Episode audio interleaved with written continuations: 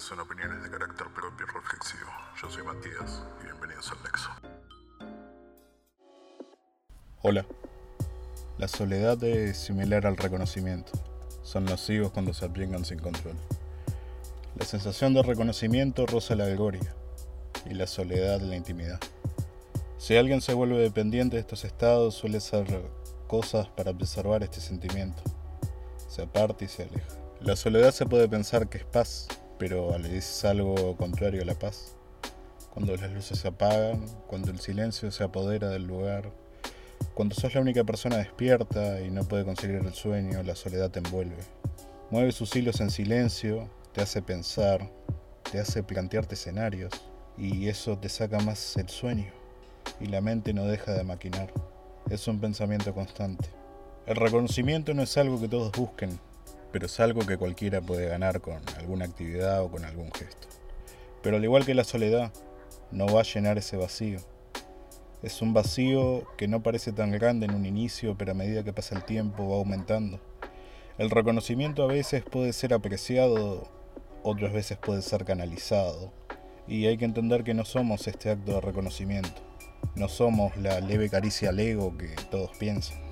Una persona que busca paz interior es una que busca llenar esos vacíos, ya sea con reconocimientos, no importa que sea de pares. El reconocimiento que importa es el reconocimiento interno. Ser o hacer algo, ser algo más. Pero sin importar que suceda, esa soledad busca ser vista, busca ser expresada. Y no se combate con focos brillantes de atención. Se combate enfrentándose a uno mismo y analizar qué es lo que falta y qué es lo que se puede cambiar.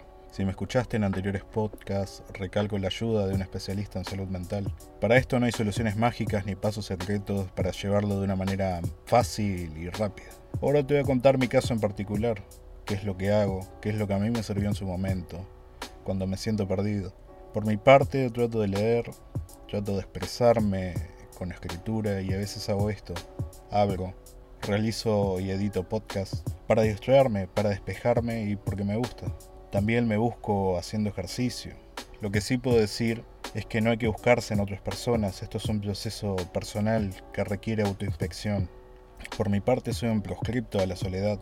No me agobia generalmente, exceptuando alguna persona en particular en mi vida. En estos dos podcasts he hablado de los síntomas y las consecuencias. Y ahora estoy hablando de la salida, mi salida. Así complemento esta especie de trilogía tocando ansiedad, depresión y en esta oportunidad soledad. Como lo dije antes, esta es una mirada muy superficial, vista por alguien que sufre estos malestares. Siempre es mejor hablar esto con un médico para que vea tu caso en particular y la mejor solución disponible. Bueno, espero que este viaje a la cuerda insanidad fuera de tu gusto. Se vienen cosas nuevas para el podcast, aviso que tengo nueva participación en Temporal UI. Nexus Podcast ahora tiene un canal de Telegram con el mismo nombre. Sin más que agregar, me despido.